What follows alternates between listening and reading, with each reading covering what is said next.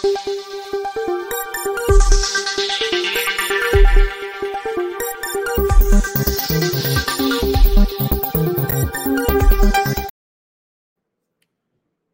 Ram. Bharatiya Janata party के लिए mission 2024 उसके लिहाज से उत्तर प्रदेश बड़ा महत्वपूर्ण है और कमाल की बात यह है कि उत्तर प्रदेश में भी सबसे ज्यादा संवेदनशील, अंग्रेजी में जिसको कहते हैं कि वल्नरेबल जो पोजीशन है वो उन जगहों की है जहां मोदी और योगी हैं, यानी प्रधानमंत्री नरेंद्र मोदी के संसदीय क्षेत्र वाराणसी से योगी आदित्यनाथ के मठ, उनके घर गोरखपुर तक। तो ये जो बनारस से गोरखपुर के बीच का पूर्वांचल है, इसको साधने के लिए भारतीय जनता पार्टी क्या क्या कर रही है और उसका कितना परिणाम, कैसा परिणाम आएगा। अब सुबह सुबह ही केंद्रीय गृह मंत्री अमित शाह ने एक चित्र डाल दिया और कहा कि ओम प्रकाश राजभर जी के साथ आने से अब वंचितों के लिए जो लड़ाई है वो और मजबूती से हम लड़ेंगे, ये उन्होंने बताया। अब जाहिर है कि जब ये वंचितों की लड़ाई ये लड़ने के लिए बता रहे हैं तो ओम प्रकाश राजभर वही हैं जो एक समय में भारतीय जनता पार्टी के खिलाफ बहुत कुछ बोल कर गए, बहुत कुछ कह कर गए, लेकिन अब वो वापस आ गए। और इससे पहले कल रात एक चित्र आया था, वो चित्र दारा सिंह चौहान जो घोसी से विधायक थे, उन्होंने त्यागपत्र दे दिया। ये भी बसपा सपा भाजपा, सपा सपा भाजपा, ये सब करते हुए अब फिर से देखिए अमित शाह के साथ बैठे हुए हैं। तो ये मऊ, तो एक तरह से ये वही सीटें हैं जहां भारतीय जनता पार्टी के लिए सबसे अधिक मुश्किलें हो जाती हैं। और देखिए ओम प्रकाश राजभर का तो सचमुच, एक ओम प्रकाश राजभर के साथ न रहने से 2022 में भारतीय जनता पार्टी मजे से जीत तो गई, लेकिन उसके बावजूद उसे नुकसान बहुत हुआ। अब 2024 में भारतीय जनता पार्टी वो जोखिम नहीं लेना चाहती, इसीलिए मोदी जी के क्षेत्र से योगी जी के क्षेत्र तक पूरी तरह से मामला दुरुस्त कर लेना चाहती है। अब ये जो मामला दुरुस्त किया है, ये मामला कितना दुरुस्त हुआ है और इससे कितना कुछ होगा, इसको समझने के लिए आज हमारे साथ उत्तर प्रदेश को बहुत अच्छे से समझने वाले, विशेष करके पूर्वांचल के बहुत अच्छे जानकार राजनीतिक विश्लेषक राजीव रंजन सिंह हमारे साथ जुड़ रहे हैं। आपका बहुत बहुत स्वागत है। धन्यवाद सर जी। सबसे पहले तो यही कि अभी दो तस्वीरें आई, केंद्रीय गृह मंत्री अमित शाह, वो ओम प्रकाश राजभर भी आप वापस आ गए एनडीए में, और दारा सिंह चौहान भाजपा में ही थे, फिर से भाजपा में वापस आ गए। तो इसको आप कैसे देखते हैं? हर्षित, देखिए पूर्वांचल का जो मिजाज है वो राजनीतिक रूप से शुरू से ही हम कहेंगे कि 1991 से, जब से कि भाजपा का एक तरह से उदय हुआ, सेकेंड पारी भाजपा की शुरू हुई, जनसंघ के बाद की जो बड़ी पारी शुरू हुई, भाजपा की दृष्टि से बहुत संवेदनशील पूर्वांचल रहा। अब आप समझिए पूर्वांचल की ये स्थिति है कि बलिया लोकसभा, घोसी लोकसभा, लालगंज लोकसभा, सलेमपुर लोकसभा में 2014 से पहले भाजपा कभी चुनाव नहीं जीती, ऐतिहासिक रूप से कभी चुनाव नहीं जीती। शायद मोदी जी का जो काशी से लड़ने का जो निर्णय था, इसके पीछे सबसे बड़ी बात यही थी कि अगल बगल की सीटों पर प्रभाव पड़ेगा जब बड़ा नेता लड़ेगा। तो 2014 के बाद से जो परिस्थितियां बदली, उसमें से भाजपा इन सारी सीटों को जीतने में सफल हुई। हालांकि 19 आते आते सपा बसपा गठबंधन हो जाने के नाते घोसी की सीट, लालगंज की सीट भाजपा को हारना पड़ा, गाजीपुर की सीट हारना पड़ा। तो ये जो पूर्वांचल का जो ये बेल्ट है बीच वाला, जैसे आजमगढ़ मंडल, और आजमगढ़ मंडल मुख्य रूप से कि भाजपा के लिए बहुत ही संवेदनशील रहता है। तो इस दृष्टि से भाजपा अपनी तैयारी कर रही है और उसमें जो सबसे इम्पोर्टेंट दो बड़े नेता थे ओम प्रकाश राजभर और दारा सिंह चौहान, इन दोनों को हाल के दिनों अपने खेमे में लेने में सफल रही है। और ये दोनों नेता विशेष करके ओम प्रकाश राजभर इतने इफेक्टिव हैं कम से कम इस बेल्ट में कि भाजपा को जो एक संभावित डैमेज की उम्मीद थी शायद वो डैमेज कंट्रोल अब हो गया है और आसानी से भाजपा ये सारी सीटें जीत पाएगी, ऐसा मुझे लगता है। नहीं, 2024 के लिहाज से अगर कहें तो भारतीय जनता पार्टी पूर्वांचल में जिन सीटों को हारी थी उसमें आप किस तरह का समीकरण देखते हैं? एक तो घोसी ही है, मऊ वाली सीट है, गाजीपुर भी है जिसको मनोज सिन्हा हारे। अब देखिए हर्ष जी, एक बड़ा इंटरेस्टिंग समीकरण है जिसको कि हम लोग कभी भी इग्नोर करते हैं। 2014 में जब मोदी जी वाराणसी से लड़ने आए तो मोदी जी का प्रभाव पड़ा, अगल बगल की सीटें भाजपा जीती, लेकिन एक बहुत उसमें हिडन एक समीकरण चला जिस पे लोग बहुत ध्यान नहीं देते।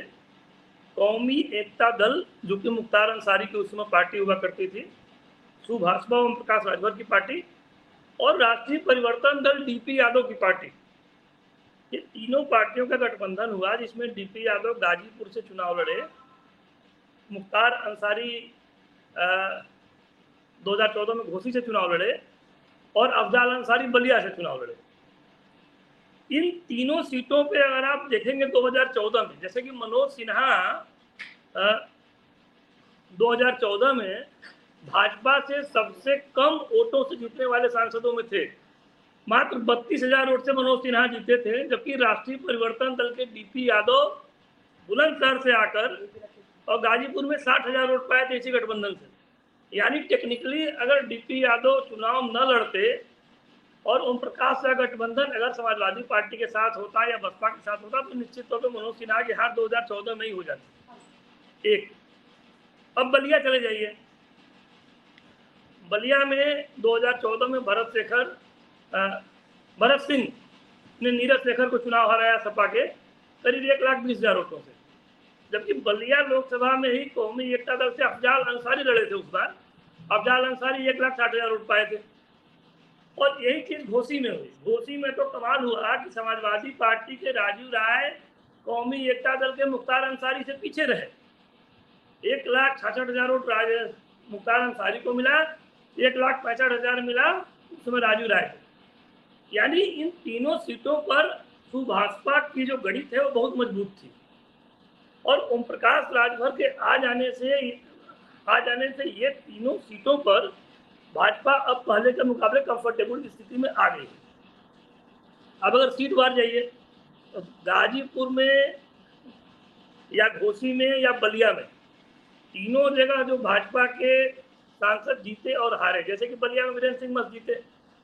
वीरेंद्र सिंह मस्त सपा बसपा के गठबंधन होने के बावजूद करीब पिछले चुनाव से 1,00,000 वोट भाजपा ज्यादा पाई, मतलब जो वोट भरत सिंह को मिला था 2014 में, 2019 में वीरेंद्र सिंह मस्त को 1,00,000 से अधिक वोट ज्यादा मिले थे, लेकिन वीरेंद्र सिंह मस्त केवल 16-17,000 वोट से चुनाव जीत पाए, बहुत मार्जिनल चुनाव जीते थे।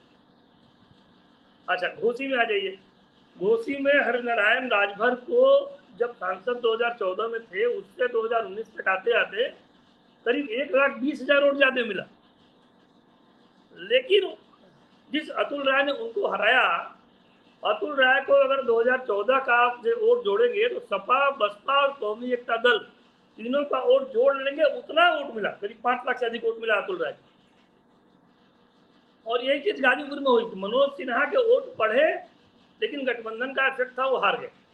तो अब की गठबंधन में बसपा तो नहीं है, तो ये एक कंफर्टेबल स्थिति भाजपा के लिए है, लेकिन ओम प्रकाश राजभर का जुड़ना उसमें और बड़ी मजबूती प्रदान करता है और मुझे लगता है कि ये सब सीटें अब भाजपा आसानी से जीत पाएगी। तो सोशल इंजीनियरिंग जो अमित शाह ने किया है इसके सहारे अब ये सीटें भाजपा को जीतने में बड़ी आसानी हो जाएगी। मतलब अगर बनारस से गोरखपुर के बीच की कहें तो दो सीटें तो गाजीपुर और घोसी, लेकिन ऐसा नहीं कि सिर्फ यही सीटें हैं। आजमगढ़ सीट ठीक है कि अब इस बार जीत गई भारतीय जनता पार्टी, लेकिन उसमें भी जिसको कहते हैं ना कि गुड्डू जमाली अगर नहीं खड़े होते तो ये नहीं होता।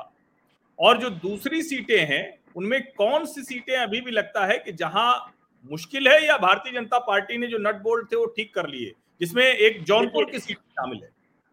देखिए, अगर जौनपुर की बात करें, जैसे हमने जो कहा, तो अगर सीटों का वर्गीकरण आप करिए तो हमने जिन सीटों के अभी नाम लिए, तो वहाँ ऐतिहासिक रूप से भाजपा पहले कभी जीतती ही नहीं थी। जौनपुर में तो स्वामी चिन्मयानंद, राजकेशर सिंह भाजपा के पुराने सांसद रहे हैं, बीच में भाजपा वहाँ हारने लगी थी और KP सिंह 2014 में जीते ही थे। तो जौनपुर की लोकसभा की स्थिति यह है कि जौनपुर एक प्रशिक्षण थोड़ा सा गलत है वहाँ का, एक ठाकुर बाउल सीट के रूप में जानी जाती है, जबकि टेक्निकली वहाँ ब्राह्मण जाते हैं। तो अगर जौनपुर सीट पर भाजपा थोड़ा प्रत्याशी का चयन ठीक से करे और अच्छे प्रत्याशी को उतारे, कुछ युवा प्रत्याशी इस तरह का हो जिसका कि समाज में छवि अच्छी, जौनपुर सीट आसानी से निकल सकती है। इसलिए कि वहाँ पे अभी हमारे पास वो जानकारी है कि JDU में धनंजय सिंह चले गए हैं, राष्ट्रीय महासचिव हैं JDU के इस समय, और धनंजय सिंह के नाम पे विपक्षी दलों का गठबंधन वहाँ हो सकता है। तो उनको हराने के लिए एक मजबूत युवा नेता की वहाँ जरूरत है। हमको लगता है भाजपा अगर सही से प्रत्याशियों का चयन करे तो इस बार जौनपुर की सीट भाजपा जीत सकती है। अब एक जौनपुर के बगल में लालगंज की सीट है। लालगंज 2014 से पहले भाजपा कभी नहीं जीती। लालगंज सुरक्षित 2014 में नीलम सरोज वहां से सांसद थी, तो अभी भारतीय जनता पार्टी उत्तर प्रदेश की उपाध्यक्ष रही बीच में, लेकिन 19 में भाजपा फिर हार गई गठबंधन में। तो एक बहुत चैलेंजिंग सीट लालगंज की भाजपा के लिए रहती है, और प्रत्याशियों का चयन ठीक से करेंगे तो लालगंज जीत सकते हैं। सबसे कठिन पूर्वांचल में भाजपा के लिए आजमगढ़ की सीट है। हालांकि एक बड़ी इंटरेस्टिंग बात है कि आजमगढ़ 2009 में ही भाजपा जीत गई थी। 2009 में रमाकांत यादव वहां से सांसद थे, लेकिन वो भाजपा से ज्यादा वो रमाकांत यादव की जीत थी। रमाकांत यादव की जीत में भाजपा ने सहयोग किया, या भाजपा की जीत में रमाकांत यादव ने सहयोग किया, जो आप कहेंगे, लेकिन रमाकांत यादव सांसद थे 2009 में। टेक्निकली भाजपा वहाँ जीत चुकी है 2009 में। तो आजमगढ़ की सीट चैलेंजिंग है, लेकिन आजमगढ़ का जो समीकरण है, सपा बसपा अलग अलग लड़ेगी, तो आजमगढ़ में भी भाजपा के लिए संभावनाएं हैं, लेकिन कंपैरेटिवली सीट कठिन है। तुलनात्मक तौर पर वो सीट कठिन है। अब मैं एकदम सीट वाइज कुछ बात करते हैं। बनारस से गोरखपुर और इर्द गिर्द की सीटें, तो अगर 2019 के लिहाज से देखें तो कौन कौन सी सीटें हैं जो भाजपा के पास नहीं थी। हालांकि उसमें उपचुनाव में आ चुकी है आजमगढ़ भारतीय जनता पार्टी के पास आजमगढ़, लेकिन इसके अलावा श्रावस्ती बसपा के पास है, लालगंज सुरक्षित बसपा के पास है, घोसी बसपा के पास है, जौनपुर बसपा के पास है, और गाजीपुर बसपा के पास है, जो अब उपचुनाव वहां होगा सदस्यता न होने की वजह से। इन सीटों पर अगर एक एक सीट की बात करें तो इनमें अब समीकरण आपको किस तरह से बदलता हुआ दिख रहा है, या कुछ बदला नहीं? हर जी, देखिए, एक बड़ा इंटरेस्टिंग फैक्ट है, आपने जिन सीटों का अभी नाम गिनाया, जैसे कि घोसी, गाजीपुर, लालगंज, इन तीनों सीटों पर भाजपा का सांसद नहीं है। इन तीनों लोकसभा की भौगोलिक सीमाएं भी मिलती हैं, यानी एक की सीमा में से दूसरे की सीमा में आप घुस जाते हैं, बीच में कोई दूसरी लोकसभा नहीं पड़ती। अच्छा, इसी का देखिए तो जैसे विधानसभा के चुनाव जब हुए 2022 में, तो गाजीपुर की 7 सीटें भाजपा हार गई। घोसी लोकसभा जो आती है, तो उसमें मेजर जिला जो मऊ आता है, मऊ जिले में 4 सीटें हैं कुल, उसमें से 3 सीटें भाजपा हार गई। लालगंज लोकसभा जो है वो आजमगढ़ जिले में आती है, आजमगढ़ की सारी विधानसभाएं भाजपा हार गई। तो ये जो 3 लोकसभा जो जिनकी भौगोलिक सीमा आपस में मिलती है, ये बहुत टेक्निकल है।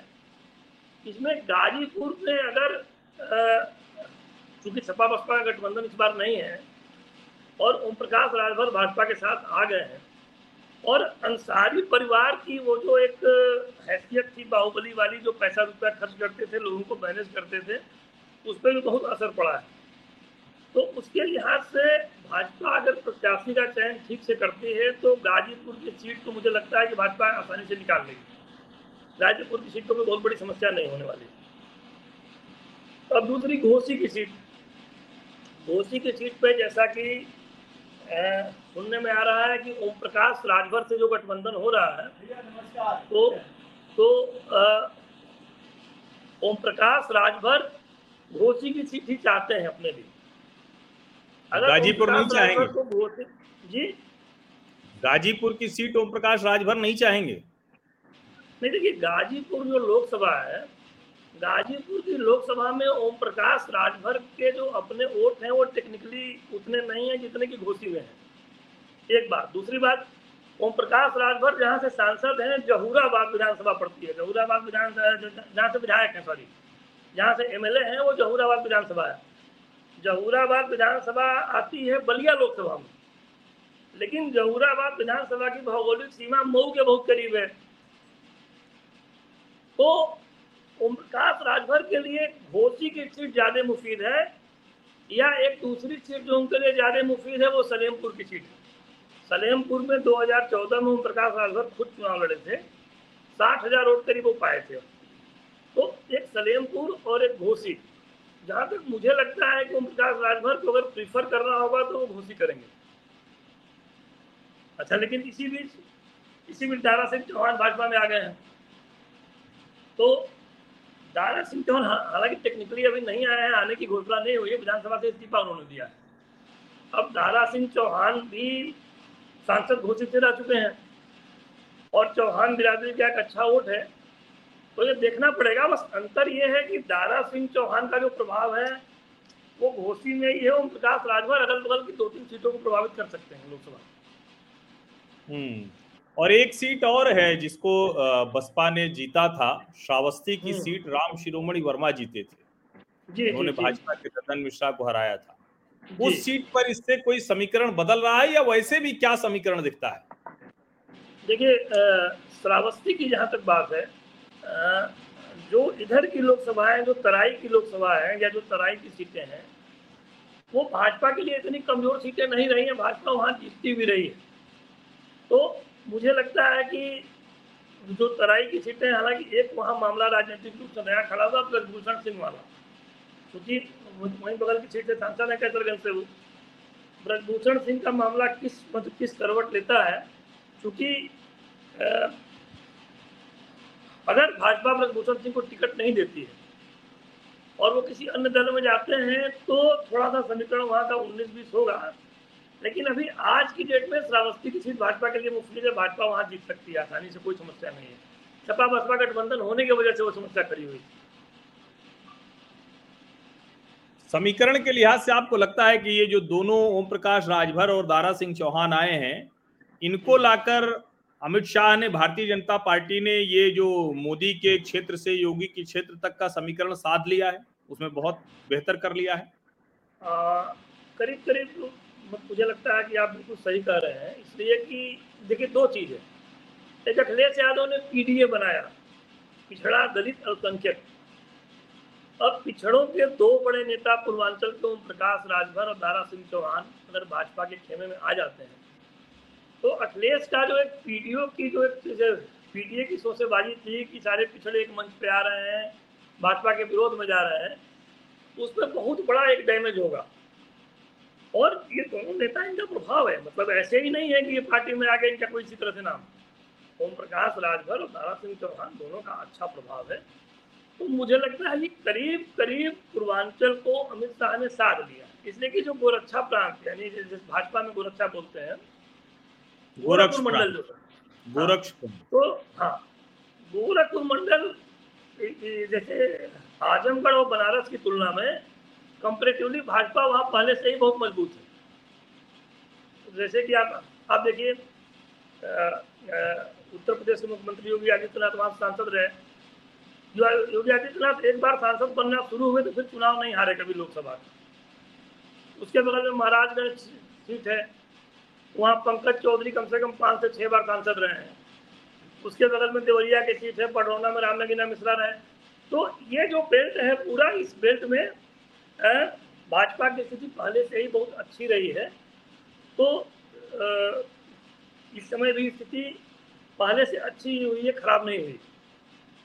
मेन जो समस्या थी वो बीच में थी, घोसी में थी, गाजीपुर में थी, आजमगढ़ में थी, लालगंज में थी, बलिया में थी। तो ये समस्या काफ़ी हद तक मुझे लगता है कि अमित शाह ने साध लिया है और अब कोई समस्या बहुत बड़ी इस बेल्ट में नहीं होने वाली है। चलिए तो फिर इस पे कुछ अगर और कोई डेवलपमेंट होता है, कुछ चीज़ें इस तरह से आती हैं तो हम लोग फिर इस पर बात करेंगे।